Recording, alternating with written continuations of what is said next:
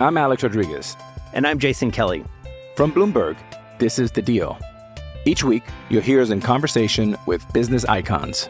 This show will explore deal making across sports, media, and entertainment.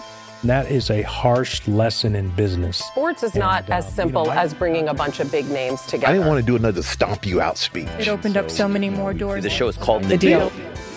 Listen to The Deal. Listen to The Deal on Spotify. This episode is brought to you by Shopify. Whether you're selling a little or a lot, Shopify helps you do your thing, however you cha-ching. From the launch your online shop stage, all the way to the we just hit a million orders stage. No matter what stage you're in, Shopify's there to help you grow. Sign up for a $1 per month trial period at shopify.com slash special offer, all lowercase. That's shopify.com slash special offer. Coming to you from Classic City, the capital of the Bulldog Nation. it's time for another edition of the podcast designed for the most die-hard Georgia fans in the country, Here are your hosts, Tyler and Charlie.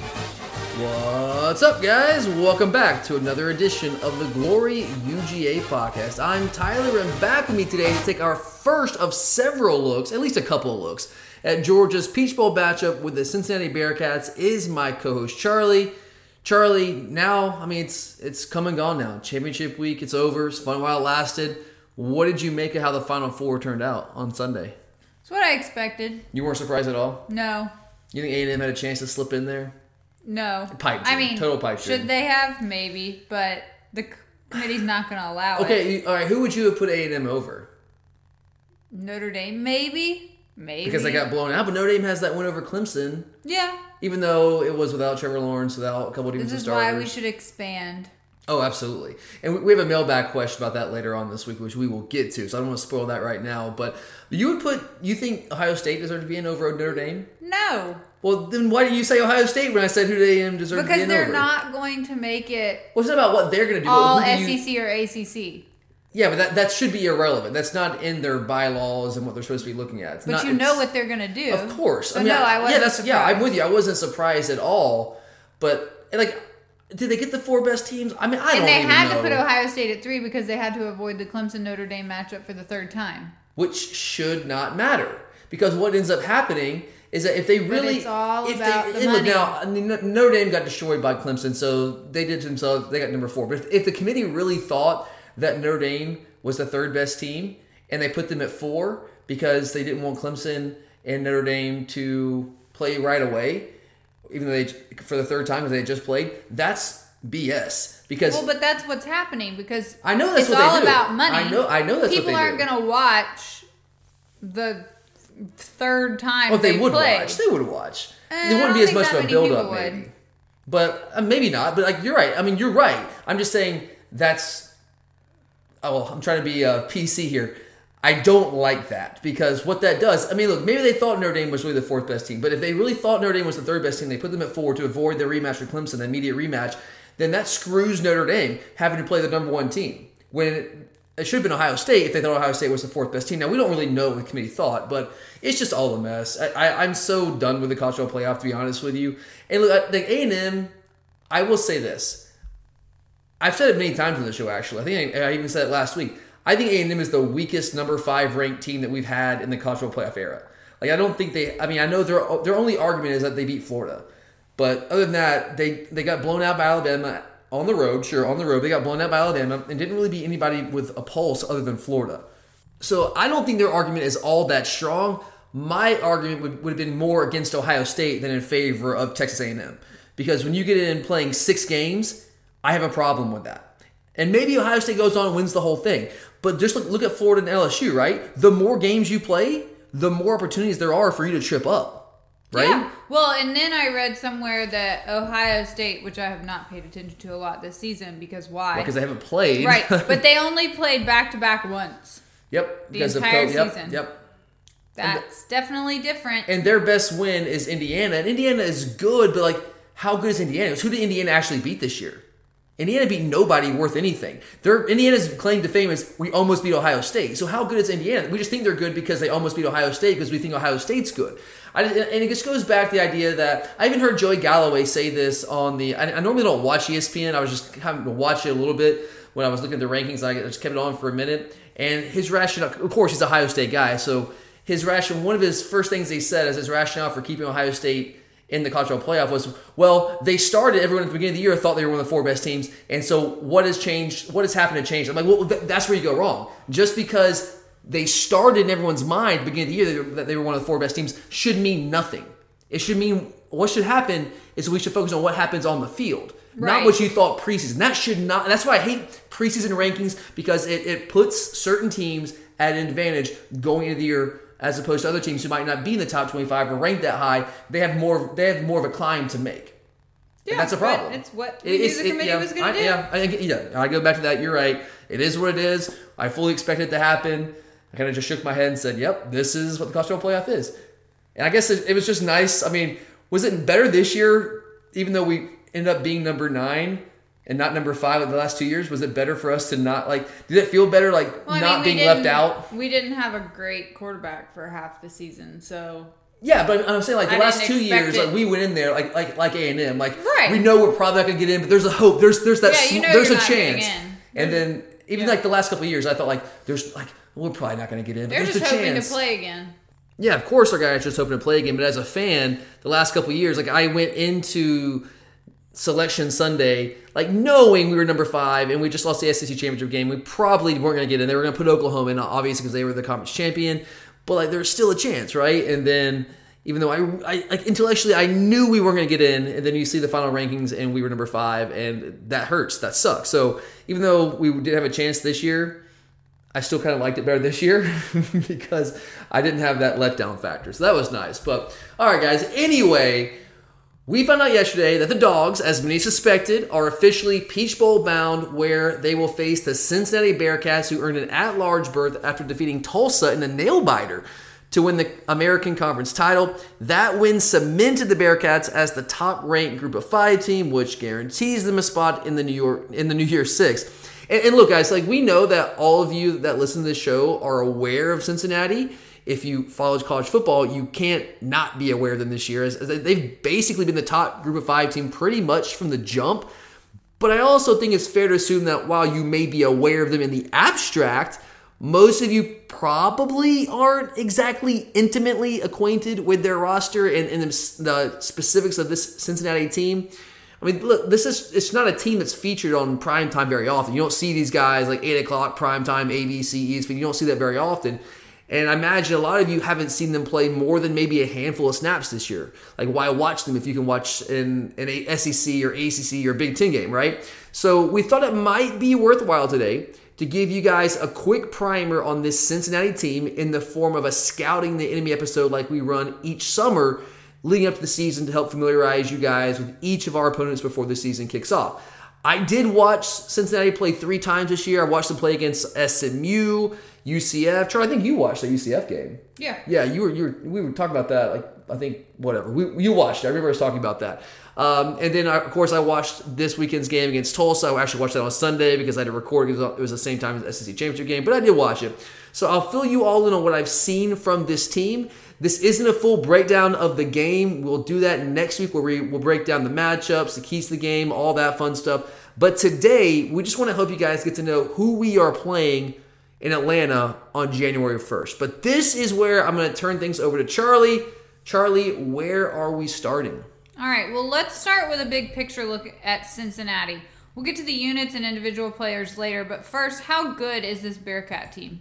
They are very good. I, I know it's popular among Power Five fan bases to make fun of all the Group of Five teams and say, "Oh yeah, you could never compete in the SEC, the ACC, the Big Ten, the Pac-12, the Big 12, whatever conference it is. You guys have no chance. You're a joke. You don't deserve to be in." We like to point and laugh at programs like Central Florida that unilaterally declare themselves national champs even though they didn't play in the college football playoff. Like all that's fun and games. We have a good time doing that. But I mean, in the interest of objectivity, this Cincinnati team is really good and they absolutely deserve our respect. I mean, you guys know this. They're undefeated. They're also plus 1,408 yards on the year in their total yardage differential. They're outscoring opponents by an average of 23 points per game. They're actually right behind us at number nine in the S&P Plus. We're sitting there at number eight. Guys, S&P Plus, I have a lot of respect for Bill Connelly and what he does to the S&P Plus. It's, it's so accurate year in and year out when rating these teams, and they are right there in the top 10, just one spot behind us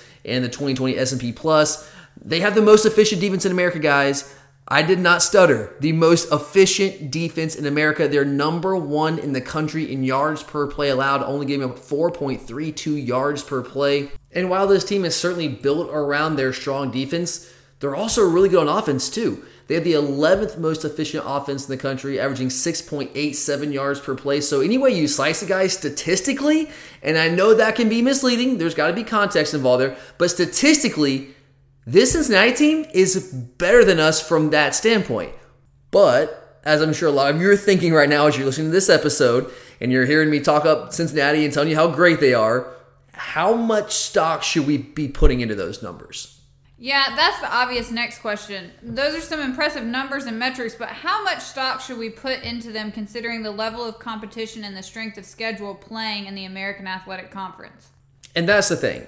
It, when you're looking at Cincinnati and you're trying to determine how good they really are, and you're doing that based on the numbers alone, it can be kind of misleading because regardless of how good you think Cincinnati is, regardless of how much respect you have for these group of five conferences, the American Athletic Conference is not the SEC.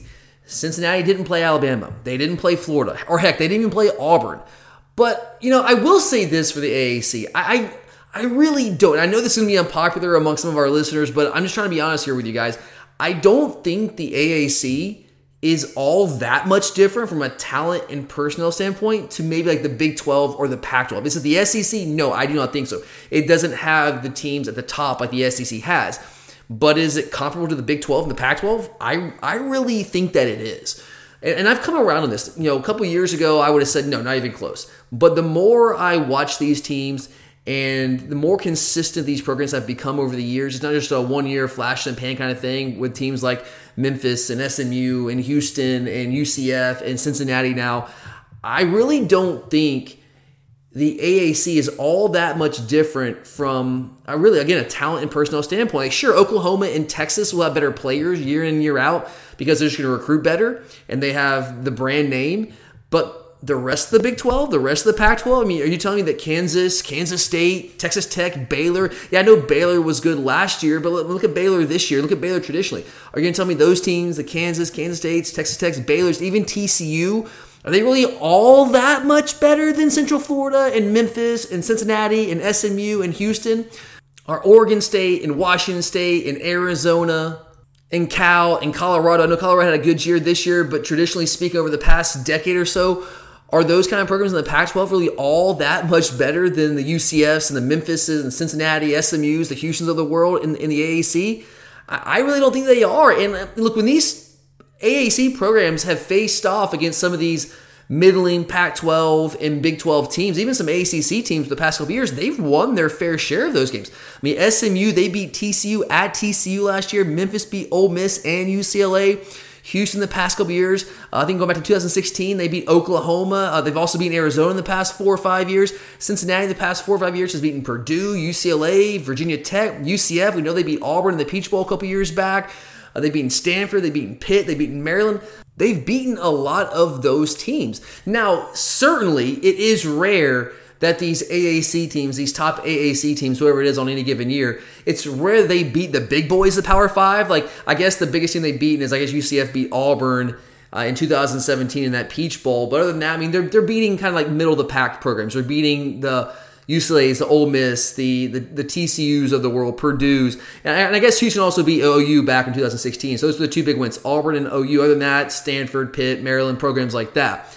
So they don't beat those big boys very often, but it's also rare that they get the opportunity to play those top Power Five programs because it's a no-win situation for a program like Georgia to play one of those teams in the regular season. We just have no need to play a team like that. Why? Why would you, why would you possibly do that? And it's kind of the same mentality once you get into one of these New Year's Six bowls, which we'll talk about a little bit later on. But all I'm saying here, guys, like I'm not saying the AAC is anywhere close to the SEC or the ACC or the Big Ten. All I'm saying is like the ACC, they, they might not have a team capable of winning a national title against the best Power Five teams. And I don't think that they do. I don't think Cincinnati this year, as good as they are, I don't think they're one of the top four teams. I don't think that they would win a semifinal game. I don't think it would really be close. I don't think that UCF in years past would have won a semifinal game. I don't think that SMU in years past, and they've been pretty good, would have won a semifinal game. I know they didn't get to that point. I just I don't think that those teams would have done that. So I'm, that's not where I'm going with this. But I, I, will maintain, I will argue that there are three to five teams in the AAC every year. And I say the AAC because that's the best group of five conference year in year out. Sunbelt had a good year this year, but the AAC year in year out is the best group of five conference. But there are three three to five teams in that conference every year that I think I absolutely believe could go four and four, five and three, who knows, maybe even six and two in a given year in the Big 12 or the Pac 12. I really do believe that. If you put Memphis, if you put UCF, if you put Cincinnati, SMU, Houston, those kind of programs in the Big 12, I think give them a year or two and they could be four and four, five and three, six and two on any given year. I mean, TCU basically did that, right? I know TCU's been up and down, but they've had good years in the Big 12 and they were coming from a group of five conference they were coming from the Mountain West. So we've seen it with Utah. Utah coming from the Mountain West, and they played for the Pac 12 title game last year. So you're telling me that if you put Cincinnati or UCF or Memphis or Houston or SMU, one of those programs in the in the Big 12, that they couldn't compete within a couple of years? I, abs- actually I think they could compete immediately. So no, I don't really think that we should just completely like immediately just discount their stats because they don't play in one of these Power Five conferences. I mean, look at Iowa State, guys. Guys, Iowa State lost to Louisiana by three touchdowns at home in week one. I know Louisiana is a good group of five team in the Sun Belt this year, but Iowa State lost to them by essentially three touchdowns at home, and we don't discount Iowa State stats because they play in the Big 12. And all I'm saying is I just don't think the Big 12 this year, really any given year, is all that different than the AAC any given year. I just don't. So if we respect those teams, then why don't we respect a team like Cincinnati. If we respected Baylor going in last year, I don't know how, how much the general fan respected Baylor. I respected Baylor. They were a good team last year. If we respected them in the, in the Sugar Bowl last year, then why aren't we going to respect Cincinnati going to the Peach Bowl this year? Now, look, in terms of those stats and, and what they tell us about Cincinnati, I, I will admit, like, look, we did play two top seven teams, and Cincinnati played one top 25 and they beat Tulsa in the final college football playoff rankings. So that's going to skew things to a degree when, when you're talking about like trying to measure their statistical performance this year versus our statistical performance and trying to project forward into this game. But I'm not going to th- just throw out their numbers and the success they've had this year because when you watch them play, I think you see the play on the field back up those numbers to a large degree. I'm Alex Rodriguez. And I'm Jason Kelly. From Bloomberg, this is The Deal. Each week, you'll hear us in conversation with business icons. This show will explore deal making across sports, media, and entertainment. That is a harsh lesson in business. Sports is not And, uh, as simple you know, as bringing a bunch of big names together. I didn't want to do another stomp you out speech. It opened up so many more doors. The show is called The Deal. Listen to The Deal. Listen to the deal on Spotify. Okay, well, with all that in mind, we opened as a six and a half to seven point favorite, depending on where you look. Is that too many points? Not enough points? What's your take? Yeah, that's a good question. I think that's, I would say that's about right when you adjust for context. I I think when you look at the, the big picture of this game, put it in context, as is the case almost every time one of these group of five programs gets into a New Year's Six Bowl and they get to play a Power Five conference, it's one of the, if not the biggest games in the history of this program. And now this won't necessarily be Cincinnati's first experience on the big stage, one of these New Year's Six type bowl games.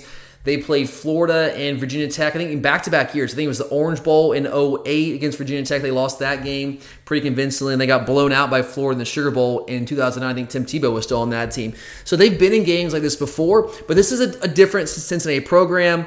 You got Luke Fickell in charge. This is a different Cincinnati team, and they are very good, and they are going to be very motivated to win this game. I mean, yes, they've been in games like this before, but I mean, that was over a decade ago, guys. Most of the guys on this team, I mean, they, they weren't really old enough to even remember that. So for these guys, on this Cincinnati team, this is the biggest game that they have played to date in their college careers. And for most Cincinnati fans, since they didn't win that Orange Bowl or that Sugar Bowl against Virginia Tech and Florida, respectively, I think you can make an argument. I mean, I don't know. I'm not a Cincinnati fan, but I think among a lot of them, especially considering how good we've been of late the past couple years, this might be considered the biggest game in their history because I think they probably think this team is better than that 08 team, that 09 team that lost to Virginia Tech and Florida. While we, on the other hand, are just sitting here trying to figure out exactly how many opt outs we're going to have. I think right now the count is at six, and these are all big time contributors, guys like Monty Rice, Eric Stokes, guys that have contributed in a big way for us for a long time. So I think the fact is they're going to have a motivational, psychological edge going into this game, and they're going to be at full strength more so than we are because we're going to have some guys that are opting out. I know all all the uh, the group of five fans out there, all the Cincinnati fans. It's really it's weird. It's not just Cincinnati. It's like they're they're playing for all the group of fivedom, right? Like all those group of five conferences out there, whether it's the Sun Belt, whether it's the AAC, the Mountain West, like they are all like temporarily taking on Cincinnati as their team because they want to stick it to the man. Like they want to prove that the group of five can actually compete against the big boys. So they hear people like me say that, oh, you know, like we have a lot of guys opting out, which is really just stating fact. They lose their minds. They they become like overwhelmed with rage because they see that as just an excuse, like us preparing excuses for when we lose these teams. But I'm like, look, if you win, you win. Congratulations. But the fact is, we're not going to have some major contributors for our team playing while you're going to have everybody that contributes on your team throughout the year. They're all going to be suiting up because it's a huge game for them. They're not going to miss out on this opportunity. That's just the facts. That's just reality. So I think that's something you have to look at when you're trying to determine like what should the line be for this game. And, and as I mentioned earlier, guys, statistically, like yeah, they're better than us, but but there's context there. As, as we mentioned, don't want to go through that again. I mentioned there's some context there, and also let, let's throw this in there too if you're looking at our season statistics, we're also a very different team offensively than we were for about 70% of the season. Who we are right now over the last three games is an entirely different offense than who we were for the first six games. So I think that has to be considered as well. And I think Vegas is, of course, looking at that as well. But I, think given all the factors involved, a touchdown is about right. I, I think that we clearly have more talent. I mean, obviously, that's not even a question here. We are the more talented team. Will we be the more motivated team, or will we be even close to as motivated as they will to, to, to play this game? Will we be the healthiest team? Will we be the team at, the, at full strength? Probably not. And that's why I would say seven points is, is about right. Because if if this was just based on the rosters and how good these two teams were, how talented they were, I mean, we'd be a two touchdown favorite. But that's not what you have to look at when you're playing a bowl game. That's part of the equation you're playing a bowl game, but so is motivation, so is who's available to play, all those kind of things. So with all that in mind, I think Seven points, a touchdown, that sounds about right going to this game. Okay, well, let's get more specific with the Cincinnati offense. We've had issues slowing down the two best offenses we've faced this season. And as you told us earlier, uh, they're just outside the top 10 in yards per play. Who and what do we need to be ready for when it comes to the Cincinnati offense? On this show, quarterback play has been the theme of the 2020 season. I mean, whether it's our struggles finding quality play at that position or our struggles slowing down teams that had elite quarterback play, as Charlie reminded us there. That's been the theme. That's been the theme all year long on this show, really since week one when we realized that JT Daniels probably wasn't going to be playing anytime soon, and D'Wan Mathis didn't look like we wanted D'Wan Mathis to look like, we realized Stetson Bennett was probably going to be that guy. That's been the theme all year long. And it's no different for Cincinnati. That's the theme for this team as well. It begins and ends with quarterback Desmond Ridder for this Cincinnati Bearcat offense. He's a dual threat guy, tall, lanky player, very long strider. Might not look like he's moving that fast, but he covers a lot of ground. He took a really big step forward this year as a passer as well. I mean, last year he only completed 55% of his passes for 6.7 yards per attempt, 18 touchdowns, and 9 picks. Not terrible numbers, but not good numbers either. That's why they couldn't get over the hump last year and, and beat Memphis and win the conference.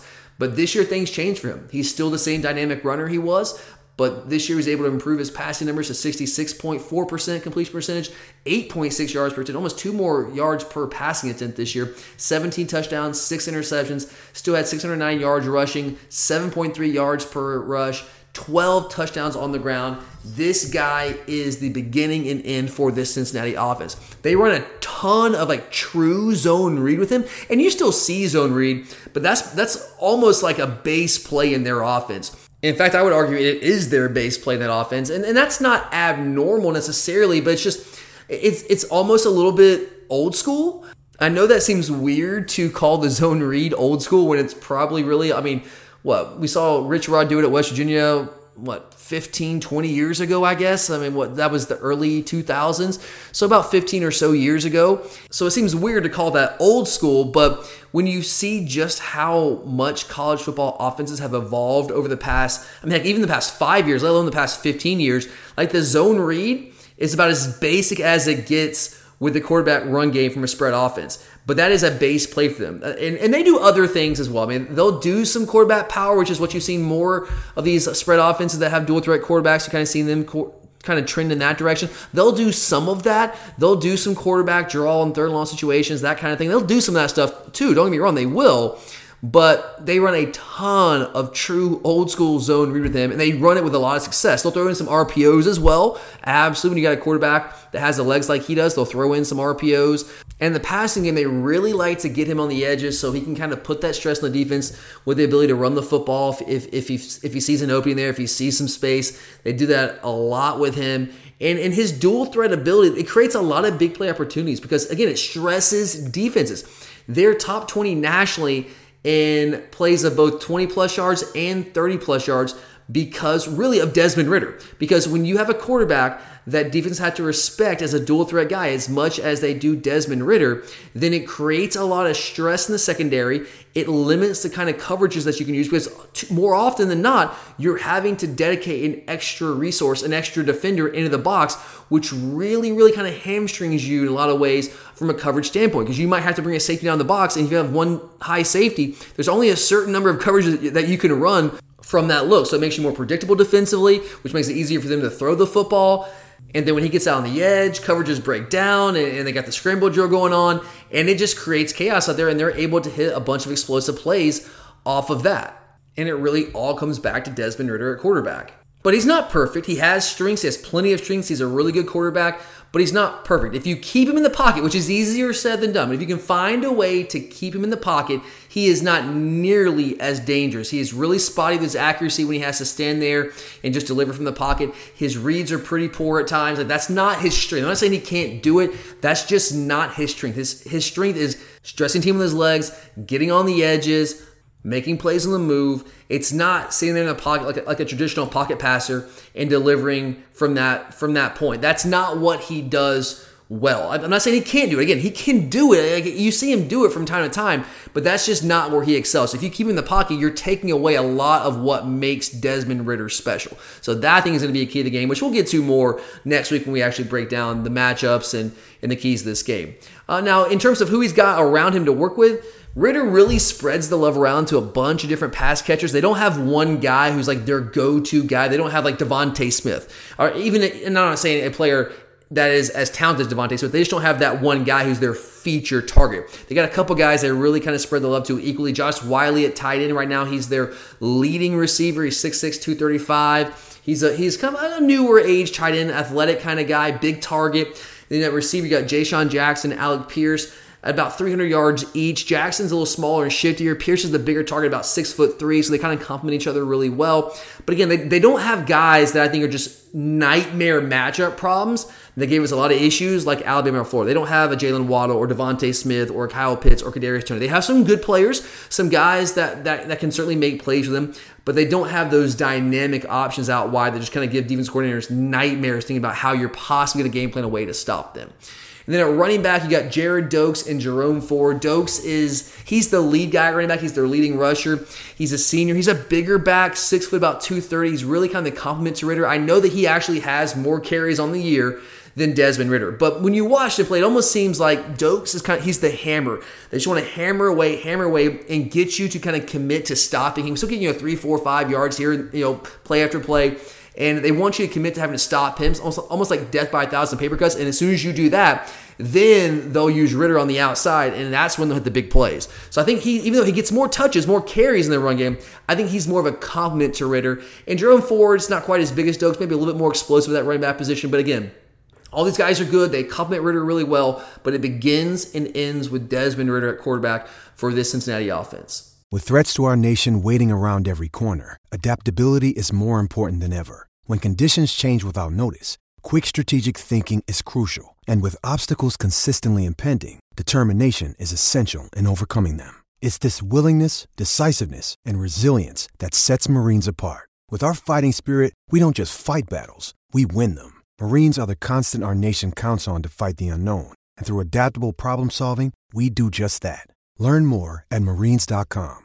And finally, Cincinnati's offense has been good, but as you mentioned earlier, their defense is their calling card. This team is number one in the country in yards per play allowed.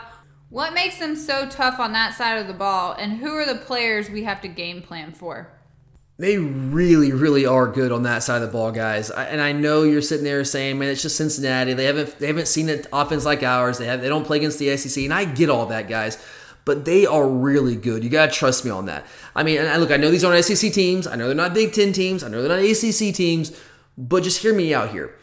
Central Florida is number two nationally in total offense. They held Central Florida to 359 total yards on the road in Orlando when Central Florida averages 585 yards a game on the year. That's almost that's what 230ish yards below their average. They held SMU to 290 yards when SMU averages 494 yards a game. SMU's 12th nationally in total offense. They held SMU to 200 yards under their season average. They held Houston, who's not quite as good. They're not, they're not as good as UCF and, and, SMU offensively this year. But Houston's, I mean, still got Dana Holgorsen as their as their head coach, calling plays there, and he's a great offensive mind. They held Houston to 282 total yards when Houston averages 423 yards a game on the year. Against the best offenses they have faced, they have been dominant.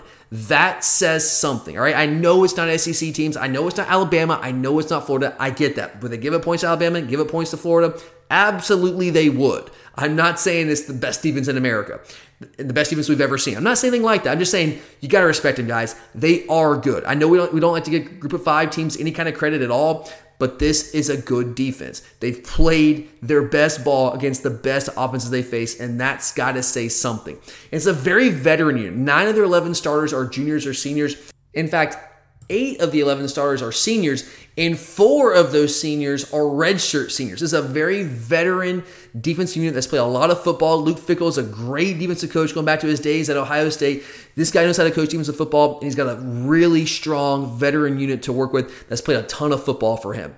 And look, in terms of the personnel, like which player do we have to game plan for, as Charlie asked, Myjai Sanders is number one, number two, and number three on the game plan. You have got to find where this guy is on every single snap. That's easier said than done because they do a great job moving him around. My Myjai Sanders is their top pass rusher, one of the top pass rushers in the in the AAC, really one of the top pass rushers in America. 6'5, 258, he's explosive off the edge. He has a wealth of pass rush moves. They, they, again, they, like I said, they do a great job. This is where Luke Fickell comes into play here. They do a great job of scheming him free. They move him around a lot, which makes it really tough to game plan for because you don't know where he's going to be on any given snap. That's really tough to game plan for when you have a, a versatile talent like that that you can move around different parts of the field and do different things with. That's tough. And, and they also stunt a ton up front as a rule, which makes it even tougher uh, for you to be able to handle them up front. And now, where do they potentially have some deficiencies? I would say they're not huge up front, but they're very active. They're top 25 nationally in tackles for loss, and they have a stingy run defense. Only giving up 3.22 yards per carry. Now, granted, they have not seen a ground game like ours, and we have a big, powerful offensive line, especially on the interior of the offensive line, and we will outman them. So will we be able to get some get enough movement to push them off the ball and create some space for the for, for our running backs? I think there's a good chance of that, but we also have to be prepared for them to be shooting some gaps and creating issues like we saw against Mississippi State. We saw against Mississippi State where we, they were outmanned, they were outgunned, but they just used their size advantage to their advantage, and they were able to shoot gaps and create all sorts of havoc in the backfield. So we've seen that. Hopefully, we've learned from that. But we are much bigger than them up front. Hopefully, we'll be able to run the football with more success than most teams have had against the Cincinnati defense. Now, they also have given up 20 pass plays of 20 or more yards, so they have given us some explosive plays. They hit a lot of explosive plays on offense, but they also give up a lot of explosive plays. And a big part of that is because they get their safeties heavily involved in the run game, especially in contain the way they play their linebackers, they play their linebackers really tight, so they have to kind of have those safeties and those corners get really involved in the run game, which leaves them very vulnerable to play action. Tulsa has some shot plays on Saturday night in that American Conference Championship game, but they just were not able to hit enough of them. it was horrible conditions. It was freezing cold. It was raining nasty. So they could not hit enough of those plays to win that game. But even without hitting those plays, which were there all night, by the way, they pushed them to the very end. And uh, Cincinnati had to really grind to win that game right at the very, very end of that game. So there's going to be some opportunities, and I think with JT Daniels now at the helm at quarterback, we're gonna we're gonna have some success hitting those plays, and really hopefully have some success making them pay for how they like to play, get those safeties and get those corners involved, and we hit some plays off play action. So again, hopefully our newfound balance will give them some issues. But again, this is an extraordinarily well coached defense. It's a very veteran unit. They play hard, they play smart, and they have some talent. I know it's an American Athletic Conference team, so we don't think they have talent. They might not have SEC talent, but they have some talent. And I will, I will, I'll go back to him, guys. I mean, Myjai Sanders, I think that guy would start for just about any team in the SEC. Now, I know they don't have a, a, roster full of SEC guys, but they have some of those guys. They have some guys here and there on that roster that could absolutely play in the SEC. And I think Myjai Sanders is that number one guy on defense, and we got to find a way to slow him down, know where he is, and and keep him at bay. That's again easier said than done. But going back to Charlie's question, who we have to game plan for? Myjai Sanders, number one, number two, number three. He's got to be the top of that of that scouting report and game plan. But all right, guys, that does it for today here on the Glory UGA podcast. I know it was a little bit of a shorter episode, but we just want to get on here real quick, put together a quick scout the enemy episode to get you a little bit more familiar with the personnel that Cincinnati has and who we'll be facing on January 1st. We will be back next week with a full on breakdown of this Peach Bowl matchup with Cincinnati. We'll break down all the matchups, the keys to the game, whole nine yards, all that stuff like we do each and every week. We'll have you guys covered for that next week. And Curtis I will be back. Our plan is to be back later on this week before Christmas Eve with a bonus mailbag edition of the podcast. We have a lot of questions that have been sent in over the past couple of days. Even though we haven't had a game, we got a lot of stuff that's on people's minds. We want to make sure we cover all those questions. So if you have any questions, guys, that you have not sent in, feel free to send those to us on social media. You can hit us up on Twitter at glory underscore UGA. You can tweet it to us. You can just send it to us in DM, whatever works for you. And if you don't do social media, which is totally cool, we get that then you can email us at gloryugapodcast at gmail.com and we'll get to as many of those questions as we possibly can later on this week. But thanks for listening, guys. We really do appreciate it. We'll be back later on this week. For Charlie, I'm Tyler, and as always, go dogs.